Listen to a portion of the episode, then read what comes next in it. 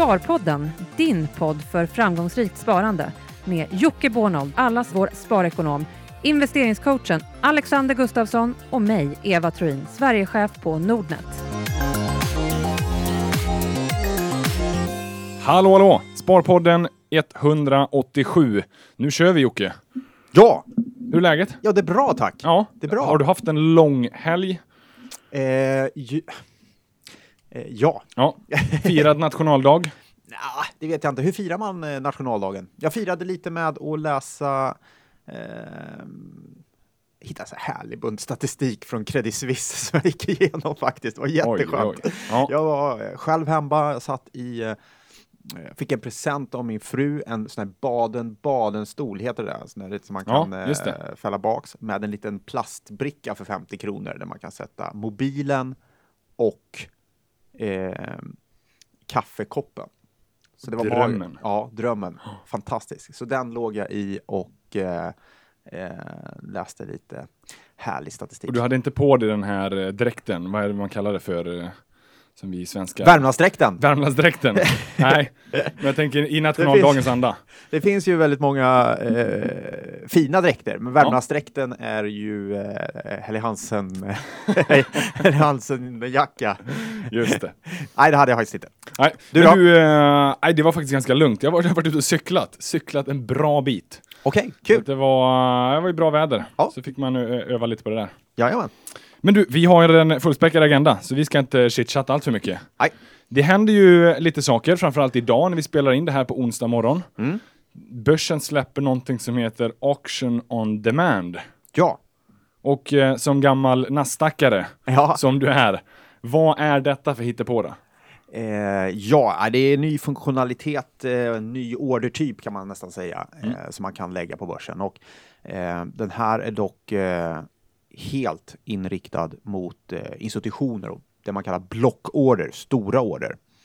Eh, och det innebär eh, egentligen att man säger att man startar en auktion mitt i handeln, så att säga, men utanför orderboken. Så det är man har ett, ett eh, större post med aktier som man vill handla, men man vill inte göra det direkt i orderboken och då kan man använda sig av den här funktionaliteten och se om man kan möta någon annan som, som vill möta hela den Just det. affären där. För vi har ju en auktion är så att säga, man fryser marknaden och sen går igång en budgivning. Det är det vi Just det. ser på början och slutet av en handelsdag. Just det. Men även då under lunch på small cap-listan. Ja, Men nu så vill man införa mitt i smeten, när som egentligen, så kan man trigga det här.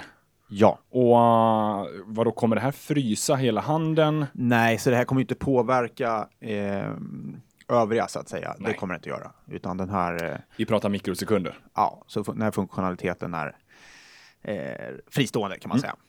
Eh, Så det är, eh, men det är viktigt. Det är ett led i, vi pratat om det tidigare i podden, men det finns något som heter Mifid och nu kommer något som heter Mifid 2.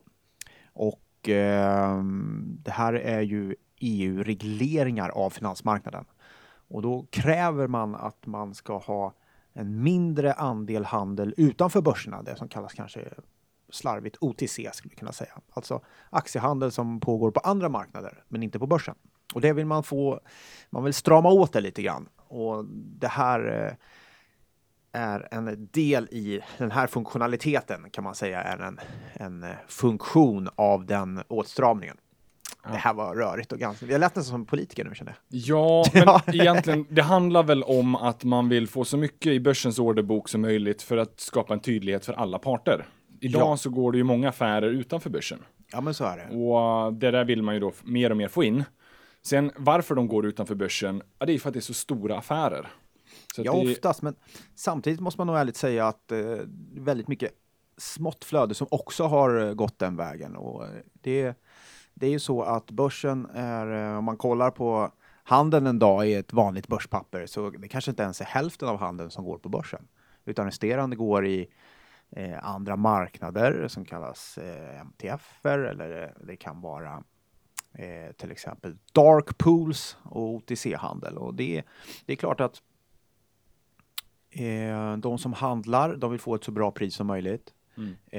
Eh, och de, eh, många gånger är man en stor aktör på börsen, då vill man påverka priset så lite som möjligt förstås. Så då försöker man hitta möjligheter till att göra det. Men allt det här läckaget från orderboken, gör ju att konkurrensen i orderboken om att ha ett bra pris blir sämre. Och eh, man jobbar på Stockholmsbörsen, man jobbar på Nasdaq då, då, då är det sånt som man funderar mycket på och ligger sömnlös om nätterna på och funderar på. Hur ska vi se till att den är så bra som möjligt? Därför att till slut är det så att om det är för mycket läckage, eh, ja då blir det ju så att priset eller prisbildningsmekanismen som vi kallar det, den blir sämre och då har man ett sämre pris i börsen. Så att det där är viktigt. Mm. Så jag tror i och för sig det här är en ganska bra grej. Men hur har vi landat här då i första taget? Ja, man landade här därför att Mifid 1, Ja. eh, ofattbart hur man gör en uppföljare på något som funkar så dåligt. Men det gjorde man i alla fall, så nu kommer Mifid 2. Eh, men Mifid 1 eh, hade väl en bra grundtanke om att man skulle bryta upp det monopol som börsen var. Eh, Du handlade helt enkelt aktierna där, eh, där eh, på den börs man var noterad. Mm. Eh, men då bröt man upp det och så skapade man eh, ett gäng, eh, man öppnade upp för konkurrens, vilket skapade upp ett eh, gäng marknader. Eh, ett tag kunde man handla Volvo på 40 marknader i, i, eh, Europa. Och, och, och, så där. Så att, och så är det fortfarande. Man kan, eh, idag har det mer eller mindre utkristalliserats några stora marknader som heter Shyex och Bats och Turquoise som ligger i London. Eh, som har en ganska ansenlig del av handeln. Och Bats är faktiskt Europas största börs. Mm. Därför att de har avslut i alla värdepapper runt om i Europa. Och eh, de eh, har ju tagit mycket flöden. Men, och det är väl enligt plan då kan man säga. Men, men eh, konkurrensen har ökat och det finns en eh, annan marknadsplats. Problemet är att det finns så mycket annat också, som dark pools till exempel. Eh, där man helt enkelt eh, möts i mörkret. Eller det är helt eh, anonymt, där man går in och säger, oftast funkar det så att man säger jag vill köpa 10 000 Volvo. Och så pingar man Darkpool som det heter och så är det någon som kollar man om det finns någon som vill sälja. Och priset man får, ja det är alltså at mid, mitten på spreaden på orderboken i Stockholm. Ah, Okej, Eh, så att på Nasdaqs orderbok. Ja. Alternativt en eh, fiktiv orderbok där alla de stora marknadsplatserna är med. Eh, och så det där, det där har vuxit och det har vuxit lite för fort. Och um, stor del av institutionellt flöde går via dark pools och görs upp i dark pools. Eh, och eh, vi får se. Nu ser det ut som att man vill strama åt det i alla fall. Ja, man tar en törn åt andra hållet. Ja. Vill styra upp det. Därav Men- den här nya funktionaliteten. Men ingen av oss kommer handla via den. Eh, ja, jag generaliserar. Det kanske är någon stor drake där ute som lyssnar också, men de flesta av oss nej, kommer ju aldrig använda den här funktionaliteten. Och det kommer inte påverka oss så mycket heller. Nej, det kommer det inte göra.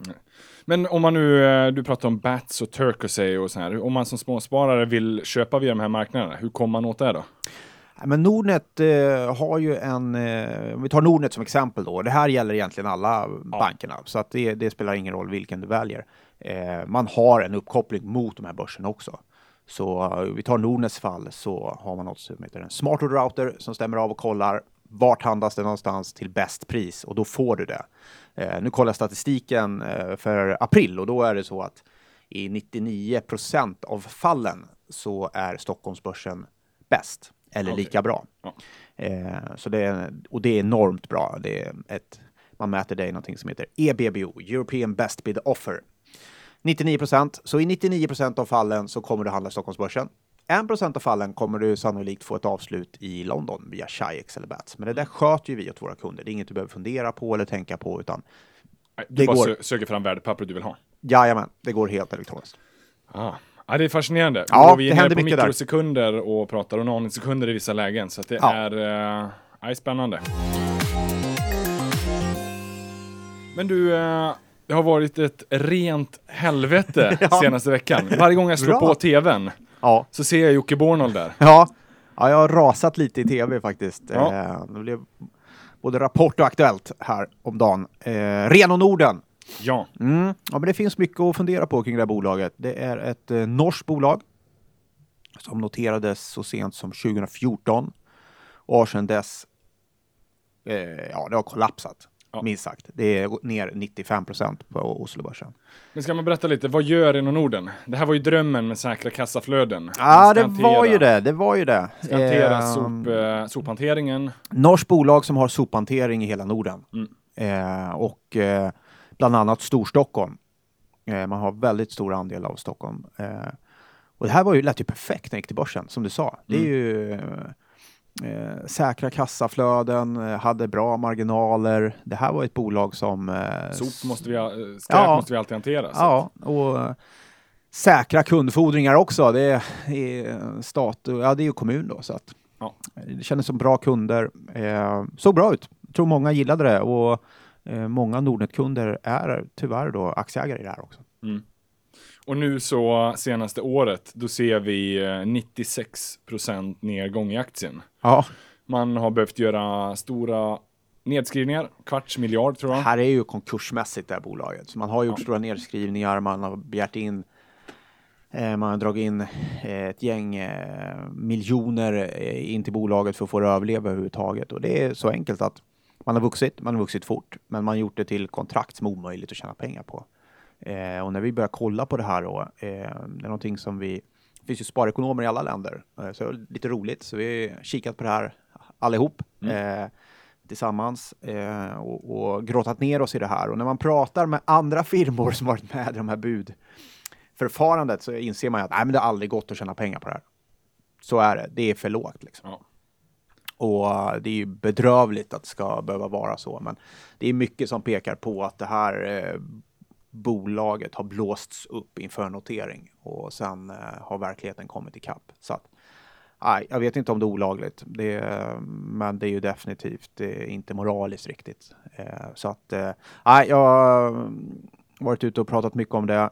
Nu blev det mycket i Rapport och Aktuellt om kommer man drabbas som sopkund eh, så att säga. Mm. Eh, kommer vi ha massa sopberg här och det kan ju bli så då om det går i konkurs. Men, men min synvinkel när vi gav oss in i det här är ju förstås aktieägarna och hur kunde de bli, bli så blåsta? Ja, det är väl lite, ja, men ska man generalisera det så kan man ju, för ett företag så kan man ju antingen fokusera väldigt mycket på tillväxt eller väldigt mycket att jobba med lönsamheten. Ja. Och i det här fallet har man väl haft drömmen om att få en riktigt fin tillväxt och sen så kan vi ta lönsamheten lite längre bort. Ja. Och därmed mm. har man plockat på sig kontrakt som ja, egentligen inte går att tjäna alltså pengar Det här är liksom ingen det här det är ju en infrastruktur som du inte kan generera så mycket mervärde på. Liksom. Du har liksom det här kontraktet som du har. Ja. Du har de marginalerna. Eh, och vad man gör nu, om man pratar med eh, sopåkarna eller sopgubbarna här i Stockholm till exempel, så pressar de ju dem stenhårt då för att ta större hämta mer sopor helt enkelt eh, och göra det snabbare. Så, så nej, det här är olyckligt. Eh, jag tror man till och med varit ute och kollat om personalen kan tänka sig lönesänkningar och liknande. Ja, det har blivit lönesänkningar. De ja. jobbar ju på ackord, eh, många av de här. Så att, eh, nej, stenhårt eh, läge för det här bolaget. Och det här bolaget skulle aldrig gått till börsen överhuvudtaget. Eh, helt klart. Två riskkapitalbolag som satte det på börsen, eh, oroväckande. Eh, och jag vet inte, de här bolagen dyker upp lite för ofta nu. Nu är det, nu har vi ett i varje land. Vi har Ove Bunker. Ja. Eh, vi har eh, Danmark. Eh, I Danmark. Vi har ju Reno Norden i Oslo då. Och så har vi ju vårt eget Eltel i Sverige. Ja. Och nej, jag vet inte. Det, det här är ju... Jag hoppas och jag försöker försöker att få journalister att skriva om det här, att man, eh, man måste fundera på om det är rimligt att de här bolagen dyker upp. Är det rimligt att riskkapitalbolag sätter bolag på börsen som absolut inte ska dit? Och framför allt, är det rimligt att börsen väljer att notera dem och att rådgivande banker går med på det. Det, här är, det är för många som tjänar pengar i den här rulliansen just nu och det är lite dansen kring guldkalven här. Det är... Eh, nej, det här är inget bra. Och det är väl en konsekvens av väldigt positiv börsklimat. Absolut. Många noteringar. Då kommer det in de här också, tyvärr. Ja. Och risken är att det kommer fler. Liksom. Så det var det jag tänkte eh, säga. Vi kommer nog säkert få se fler ja. exempel. Tyvärr. Tyvärr, framöver. så att eh, det är, så är det. Det är en varningsklocka när eh, riskkapitalbolagen eh, lägger ut den här typen av eh, bolag på börsen. Eh, ska man säga någonting så tycker jag det är att En extra varningsklocka är om det är ett utländskt riskkapitalbolag som inte har så mycket att försvara i Norden. Mm. De kan tänkas dumpa sitt skräp här. Men, och med det sagt så betyder inte det att alla bolag som riskkapitalbolag sätter på börsen, men det viktigaste är ju alltid att man själv gör sin analys, ser över, okej, är det här rimligt ställda förväntningar? Är de här siffrorna pålitliga? Hade, det, hade man, läser man prospektet så, ja, det, det, det är inte lätt att, att syna igenom, utan det måste vara andra som synar det här åt oss som investerar om det är så illa. Eh, det måste gå att sätta. Det finns en börsrevisor, det finns eh, rådgivande banker och så här. De får ta sitt ansvar helt enkelt. Ja. Annars har de ingen marknad kvar. Nej, en väl, väl diversifierad portfölj är som alltid ett bra råd. Absolut, Ja. det kanske är det viktigaste i det här fallet. Bra, rent helvete. Jajamän. Så kan det bli ibland. Ja, vi, vi får fortsätta hålla utkik där, se om de faktiskt eh, klarar sig, om vi kan få en vändning eller om det är eh, dags att säga godnatt. yes. Ehm, fick en fråga eller en pling på Twitter i veckan. Varför redovisar vi inte våra portföljer i avsnitten? Ja, Vi sitter och pratar om aktier. Ja, Men saken är ju den att vi gör ju faktiskt det Jocke. ja, det gör vi. finns ju ett fantastiskt verktyg som heter Sharewill. Ja, som Nordnet står bakom, eh, som vi ofta gillar att pinga, men, men det är faktiskt riktigt bra, för där kan man ju följa. Och i det här då klassiska realtid. ja. 90-tals. Precis, i realtid. Ja, den har nått också. 2017. Ja, Nej, skämt åsido, men Sharewill är ju eh, en plattform där man kan se vad är det andra människor investerar i. Och hela Ja. nyckeln är ju då att man delar sin portfölj och andra får se och du får se andras portföljer. och där hittar du både min, din och min eh, privata portfölj. Ja. Eh, så där kan ni gå in och, och kika vilka Ja. aktier vi äger. Jocke Nordnet, Mm. Alexander Gustafsson. Och sen är det ju roligt med på Sharewill, man kan ju jämföra portföljer mot varandra. Ja, Så då kan man ju gå in på Jockes portfölj och jämföra mot min portfölj. någonting säger Se. mig att, att, att det leder. kan det vara så? Nej, jag har ingen aning. Det låter jag lyssnarna kika på. Ja, snyggt. Ja. ja, men lite roligt också med Sharewill eh, är ju faktiskt att man kan se vad är det ni lyssnare investerar i. Det finns en grupp på Sharewill som heter ju Sparpodden. Där vi faktiskt för övrigt får in ganska mycket frågor, Ja. vilket är superkul också. Yes. Fortsätt gärna med det. Eh, men där kan man ju se lite vad är det andra Sparpodden-lyssnare investerar i. Ja. Och få lite inspiration. Det är halva tanken med Sharewill, att man ska inspireras och diskutera investeringar med andra. Och där hittar man ganska, det är stora stabila bolag, det är lite gratisfonder.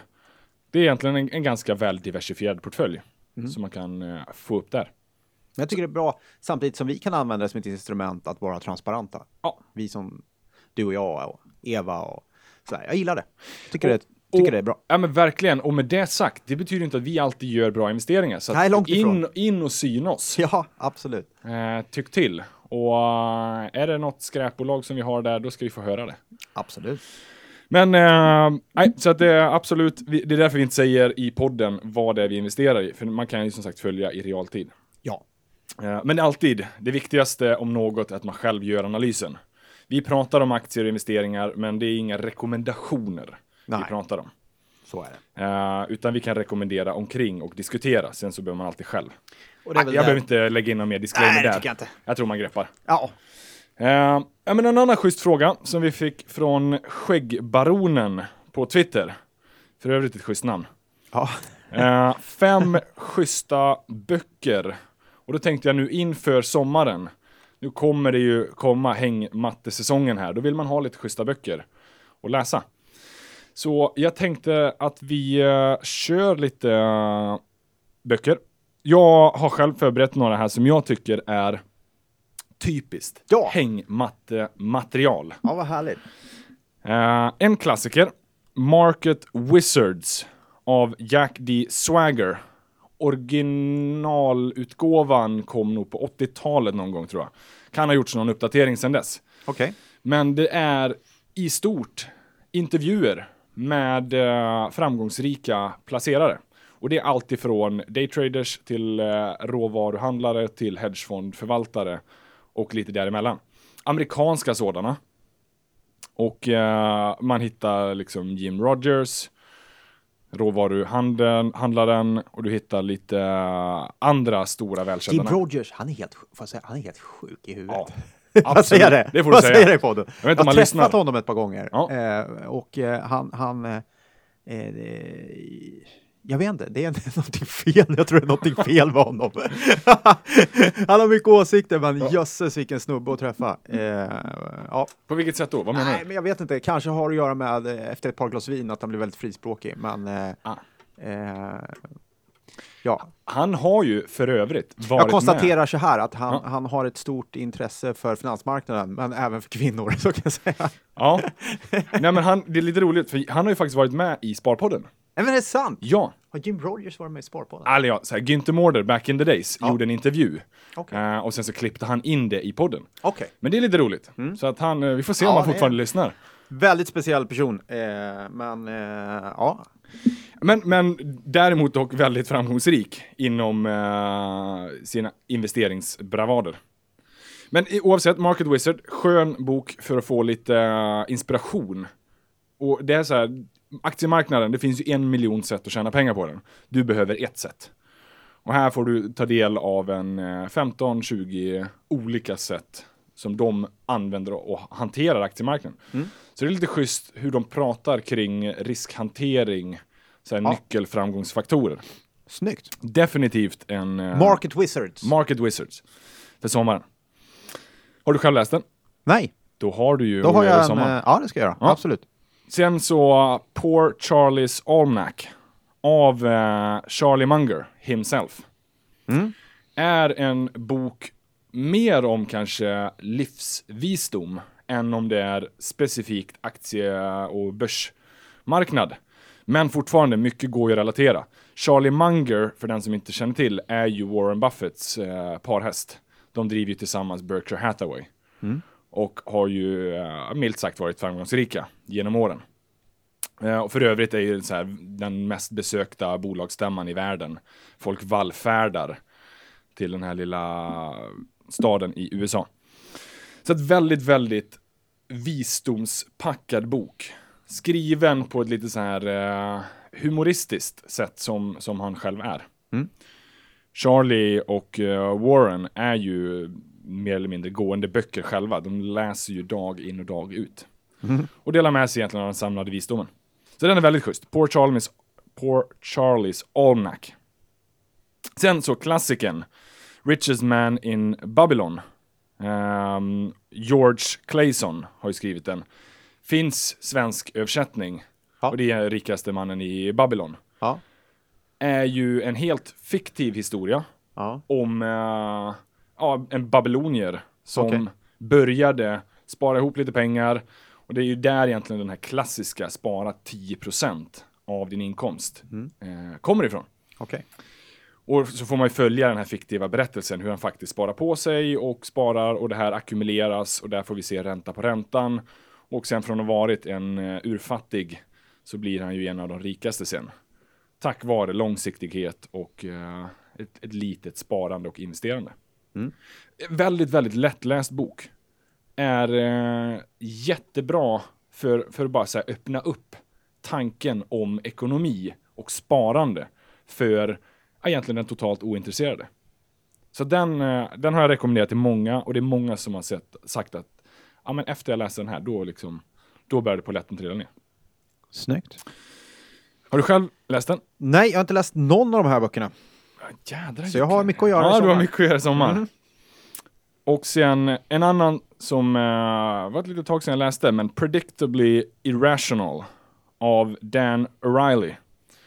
Det finns även i svensk översättning, vill jag minnas. Men den handlar egentligen om att vi är irrationella som människor. Och det är inte så mycket nytt under solen. Nej, Eller alla utom Jocke Bornold. jag är Men sjukt irrationell faktiskt. är det så? Ja, Bra. Ja, men inte bara är vi irrationella, utan vi är till och med förutsägbart irrationella. Vi kan, vi kan ana vart vi kommer att vara irrationella och hur vi återupprepar oss. Eh, också en sån här, har egentligen begränsat med ekonomi att göra, men det går ju alltid att applicera det där. För det är, vi är precis lika irrationella på börsen. Oavsett hur eh, rationell marknaden sägs vara, så är den inte fullt rationell i alla lägen, i, i alla tider. Um, och man får ta del av en, en liksom olika exem exempel på hur vi människor är irrationella och hur vi kan arbeta med det här. Så den är eh, schysst. Och sen eh, sista som jag ska rekommendera. Millionaire Next Door av eh, Thomas Stanley och William Danko. Amerikanska, oh, om de var journalister, men egentligen det de har gjort är intervjuat och undersökt vilka är miljonärer och vad är liksom så här gemena, gemensamma nämnare. Okej. Mm. Och nu har man liksom inte gått till Warren Buffett, fler miljardären, utan man kollar vilka är de så här gemene man som bara har det Ja, lite det här har bättre. jag läst en del av. ekonomiskt Eh, ställt. Jag har inte läst hela, jag har läst några eh, kapitel ur den här boken. Det är Ja. rätt spännande faktiskt. Jätte, jättelätt lättläst, du, du tar igenom den på en, två dagar. Och uh, mest för att det är en sån där jättebra sanning i den. Du behöver inte vara den absolut sjukt snålaste eller sjukt framgångsrikaste Mark Zuckerberg för att bli en miljonär. Nej. Utan ofta handlar det om sunt ekonomiskt agerande. Ja. Okej, jag behöver kanske inte den där absolut senaste bilen eller en ytterligare uppgradering på det där eller vad det nu än må vara. Utan eh, egentligen sunt agerande kring ekonomi, sunt sparande och investera långsiktigt.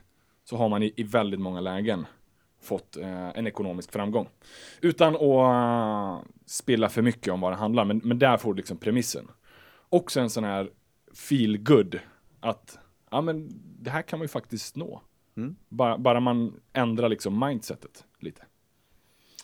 Så att fem schyssta böcker för hängmattan i sommar. Hoppas, eh, hoppas eh, ni får lite nytta av dem. Ja. Säg, säg gärna till, sprid om ni har eh, andra böcker Ja. som ni tipsar om. Absolut. Gärna. Under eh, hashtag Sparpodden Ja. på Twitter. Så, Jag måste ju eh, följa upp den här eh, som pratade om förra veckan med Sean George. Eh, och det är ju Liars Poker, eller Bluffpoker. Ja. Den är superbra. Eh, den tycker jag, den är rolig också. Läs den. Eh, Alla böcker egentligen av Michael Lewis. Ja, Eh, är läsvärda. Jag tycker ja. det faktiskt. Det tycker jag. Eh, får man ta bara någon sån här helt eh, utan eh, någon som helst koppling till ekonomi? Absolut. Fire away. Så finns det en trilogi av en kvinna som heter Elena Ferrante eh, som jag tycker är helt fantastisk. Eh, och det är nog en pseudonym. Jag vet faktiskt inte vem det är egentligen.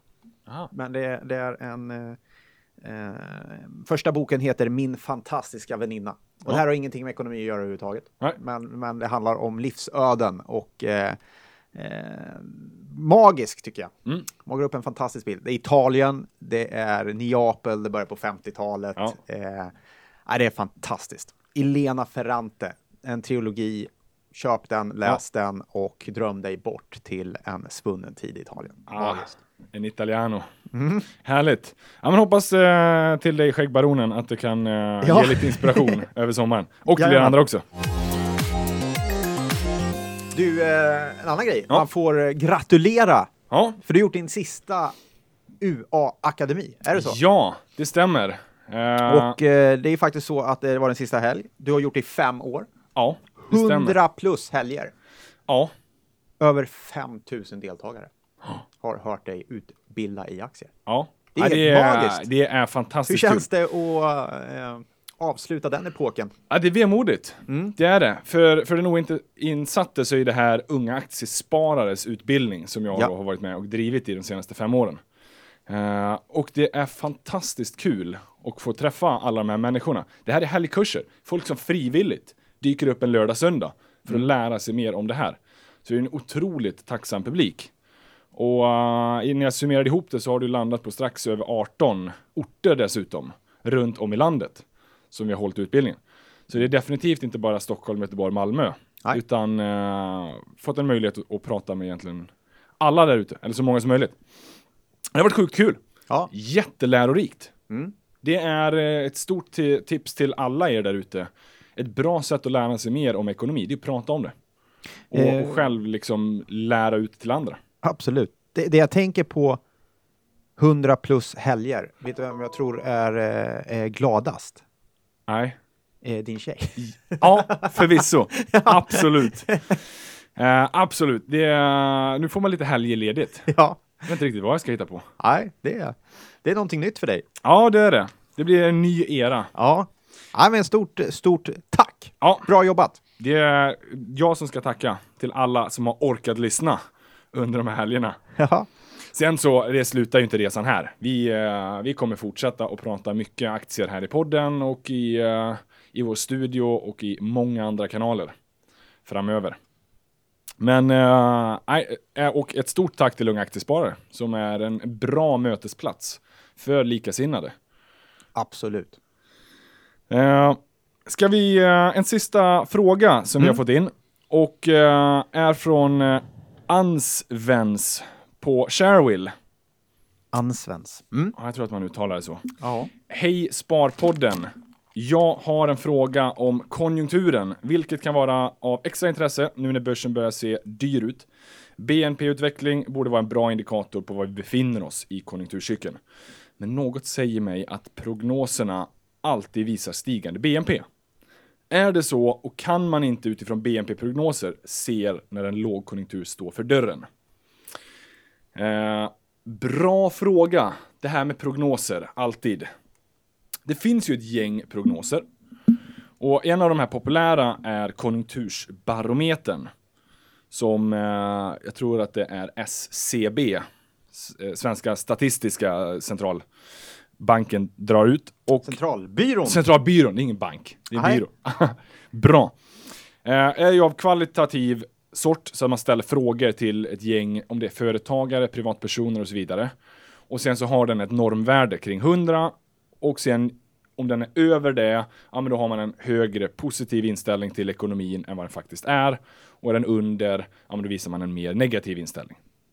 Så den brukar vara ett sånt här bra mått. Och nu är ju vi en bit över 100. Nu kollade jag förra veckan och då var vi uppe på 111 någonstans. Okej. Ja. Och det är ju så här, självklart så kan man ju se att när en kris kommer, då har vi varit uppe på höga nivåer och sen så faller vi ner. Det, men det är ju inte svårare än att det här bygger ju på vad, vad har vi för tankar och idéer om ekonomin. Och det är klart att någon gång kommer vi gå ner i lägre nivåer. Sen Ja. betyder inte det att vi måste falla nu nästa vecka bara för vi är uppe på höga nivåer. Nej. Men konjunktursbarometern är ett ganska bra mått för att se vad är sentimentet i marknaden. Temperaturen. Ja, en temperaturmätare.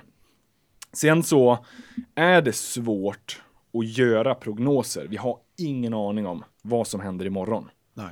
Riksbanken gör ju lite prognoser om BNP, inflation och, och ränta. Ja.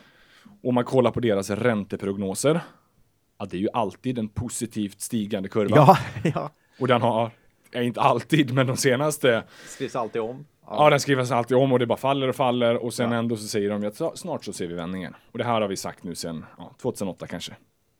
Eh, och med, med det sagt, det kommer ju en vändning förr eller senare, men det kan ju fortsätta falla ner innan vändningen kommer. Och, och bara för att illustrera det här ytterligare så eh, lyckades jag gräva fram ett gammalt eh, pressmeddelande från regeringen daterat Ja. i mars 2007. Regeringen höjer prognos för BNP-tillväxt under 2007-2008. Så nu pratar vi liksom mars 2007, innan egentligen allting skiter sig totalt. Ja. Och då regeringen höjer prognosen för Sveriges BNP-tillväxt till 3,7 procent i år. Och då är det 2007 man märker. Jämfört med tidigare prognosen på 3,3. Så att vi hade redan en ganska positiv eh, tanke om 2007. Och sen under 2008 så förväntas tillväxten uppgå till 3,3 procent. Så okej, ja. Anders Borg, han går ut och tycker att ekonomin, den ser ju alldeles fantastisk ut. Skulle man fråga Anders Borg idag om tanken och, och liksom prognoserna, ja men då är det ju det är ganska givet att ja, det blev inte riktigt som vi hade tänkt oss. Och det är för att det är så extremt svårt att veta. Vad Det kom en, kom en Lehman Brother-krasch i vägen. Det kommer Lehman Ja. Brother. Så resultatet var minus 0,6, sa du det? Ja, Ja. minus 0,6 för eh, 2008. Då hade vi alltså en negativ BNP-utveckling. Och sen 2009, året därefter, då fick vi ju en negativ 5,2 Ja, procent. det är brutalt. Så att det var absolut inte vad man hade i tanken. Nej, och det är extremt svårt med de här prognoserna. Ska man säga någonting senaste två åren kanske, eller ett år, så är det så att många av de här prognosmakarna st- storbankerna, eh, de har liksom varit inne att konjunkturen måste ju vika av nu. Eh, så man har ju legat fel där också, för konjunkturen har ju sett ut att ta fart senaste halvåret. Så att otroligt svårt att göra den här typen av prognoser och kanske också det här med att vi har en konjunkturcykel är någonting som funkar väldigt bra i klassrummet när man pluggar nationalekonomi. Ja. Men den är inte riktigt så tydlig eh, ute i den riktiga världen, ute i den riktiga ekonomin. Och, eh, det är ju allt mer så att den klassiska eh, som har funkat sedan andra världskriget, där man egentligen bygger konjunkturcykeln på hur industrin mår, eh, den funkar inte riktigt så. Eh, så att eh, vi får se. Det är, konjunkturforskningen är spännande. Det kan man läsa mycket om faktiskt. Ja, verkligheten är lite mer gråzon. Men vad ska man göra då som sparare? Är vi, om nu konjunktursbarometern är uppe i eh, 111, är det dags att köpa krut och konserver? Ja. Vad säger Jocke Bornold? Ja, eh, nej, du kan ju inte. Nej, jag tycker inte man kan dra någon större slutsats om det mer än att det går bra just nu. Ja. Eh, det kan man veta, men eh, vägen framåt, nej, den är ju svår att sia om liksom. Det, Ja. det är bättre att satsa på bolag som man känner är bra eh, och, och tycker har en sund och vettig och bra verksamhet så, som, all, som har förutsättningar att tjäna pengar. Ja. Eh, även om det skulle bli sämre tider. För konjunkturen kommer och går och nej, det där är svårt att parera. Och, och våga redan nu börja marinera tanken att det kan faktiskt komma en kris. Hur ska jag hantera Så det? är det. Det tycker jag alltid man ska ha i beaktande när man sparar i aktier. Ja. Se alltid till att vara förberedd på att det kan skaka till. Därför är det alldeles för dyrt att agera när det väl skakar. Ja. Så det ska man göra. Ja. Men vi ser ingen ny ekonomi idag då? Nej, Nej. ja precis. Det, det, är ett nytt, det är nytt nu. Ja. Konjunkturen kommer fortsätta uppåt för evigt. Bra. Eh, nej, det tror jag inte. Utan det är klart vi kommer in i en svacka igen. Så Ja. är det. Absolut. Ehm, så jag vet inte om vi blev lite klokare där, men åtminstone prognoser, ta det med en nypa salt, ha en diversifierad portfölj och, och våga tänka att det kan faktiskt falla, men på lång sikt så har det varit väldigt lönsamt att ligga kvar. Kanske till och med öka på Ja. när det faller. Men satsa på bolag som tjänar pengar och är bärkraftiga. Ja. Inte Reno Norden. Nej. Bra. Det var Sparpodden 187. Ja, det var det. Sommaren börjar närma sig. Ja. Ni har lite böcker för hängmattan, lite mer visdom kanske i vardagen. Och gillar man inte läsa så eh, kommer det att komma en sparpodd varje vecka hela sommaren. Jajamän. Ha det gott allihopa! Vi hörs. Hej. Tja.